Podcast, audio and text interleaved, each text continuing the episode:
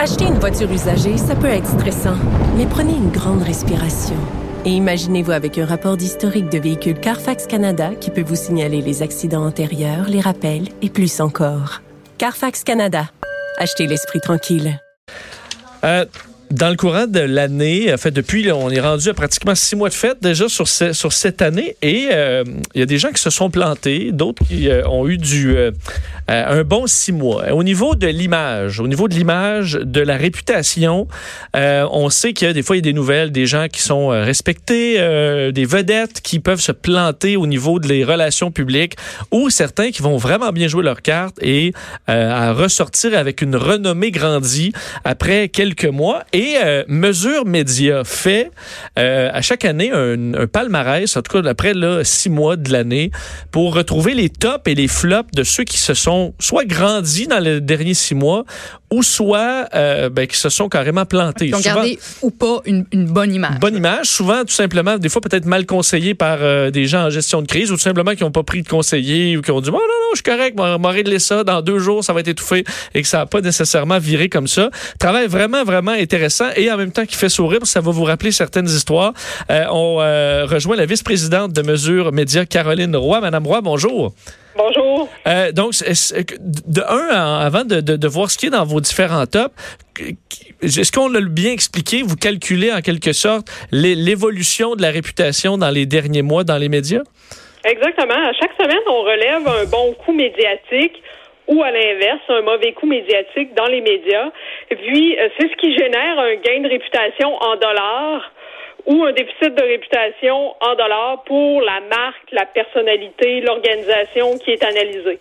Bon, on va commencer par euh, par les flops. Euh, question de finir sur une sur une bonne note tantôt.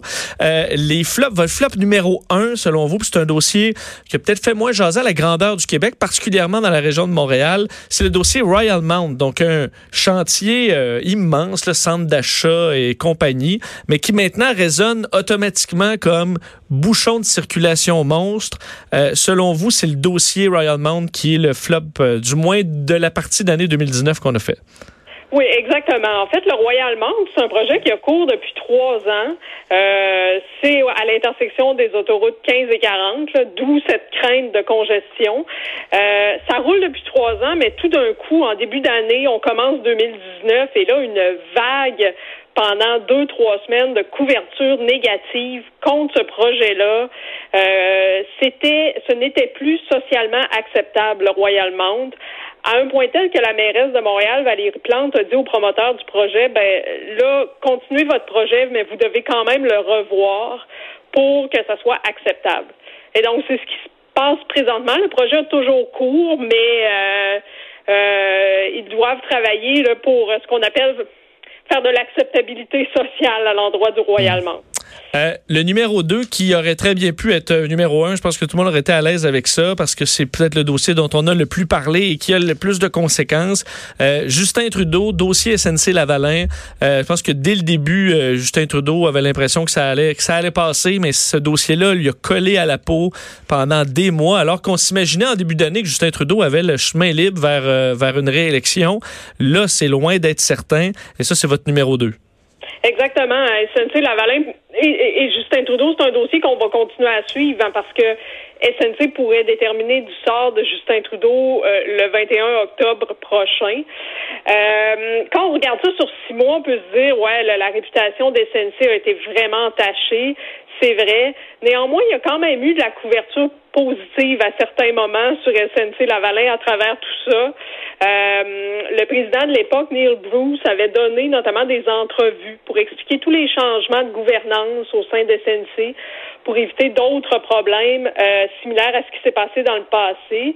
Euh, mais ce sont des entrevues qui ont complètement passé dans le beurre parce que c'était entre les budgets du Canada et du Québec.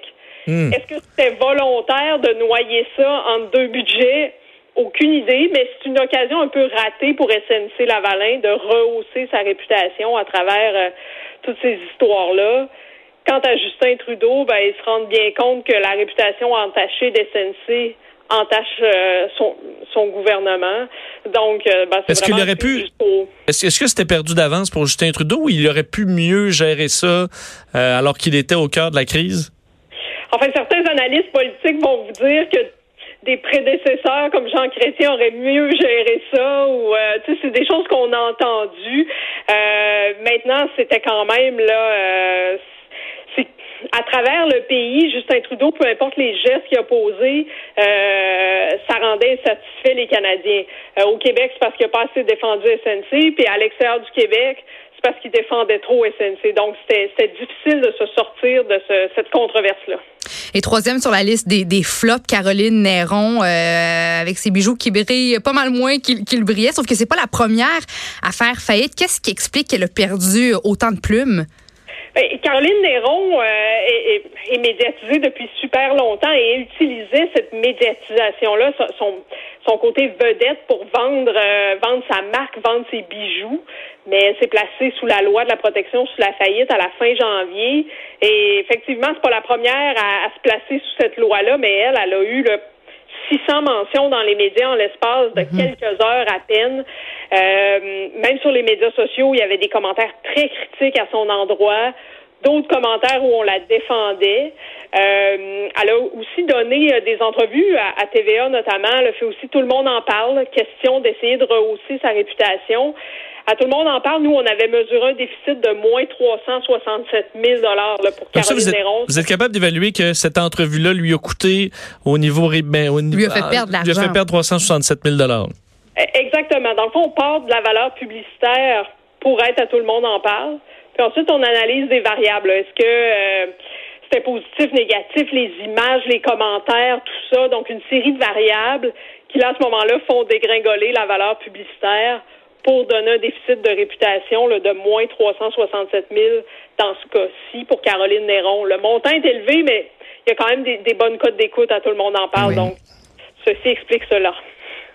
Et maintenant, au niveau des, des tops médiatiques, les, ceux qui ont réussi à, à, garder une image reluisante dans les médias, on trouve en première position Céline. Céline qui a fait beaucoup jaser, elle a quitté Las Vegas, sauf qu'on a beaucoup quand même commenté son style vestimentaire, on l'a critiqué même des fois négativement. On a parlé de ses sorties avec, avec entre autres un jeune danseur. Récemment, on a parlé de son poids, de son poids, comme qu'on était inquiet. Qu'est-ce qui fait qu'elle a réussi finalement à, à sortir son épingle du jeu et à rester aussi haute? Ben, en fait, elle a quitté Las Vegas au début du mois de ju euh, au début du mois de juin. Ça a eu une couverture vraiment euh, à travers le monde. Euh, juste au Québec, là, durant les deux premières semaines de juin, plus de 200 mentions de, de Céline Dion au Québec. Puis il y a vraiment eu là, un pic la fin de semaine où elle a donné ses derniers spectacles. Les médias sont pas sont pas très critiques à l'endroit de Céline Dion, peu importe ce qu'elle fait. on rapporte, on rapporte ses propos, on, on commande ses vêtements, mais elle bénéficie d'une couverture euh, très positive, ce qui est bon pour sa marque, ce qui est bon pour la vente de ses billets, euh, ce qui est bon pour la vente de ses vêtements et, produits dérivés. Euh, donc Céline est sur est, numéro un dans nos tops, puis c'est pas pour rien. Mais c'est la petite fille de chez nous, de Charlemagne. J'imagine que peu importe ce qu'elle va faire, on va toujours être derrière elle parce qu'elle a tellement une renommée internationale. On est essentiellement tellement fiers d'elle. Ça nous représente. Je pense que ça joue pour beaucoup, ça. Oui, effectivement, au Québec, mais même à l'extérieur euh, du Québec, elle a, elle a un, un, bon rayonnement aussi dans les médias américains, tout ça. Euh, elle avait fait le carpool karaoké euh, dans le courant du printemps. Il y a, y a, cette couverture-là qui vient avec Céline qui est excellent pour sa marque. Mm.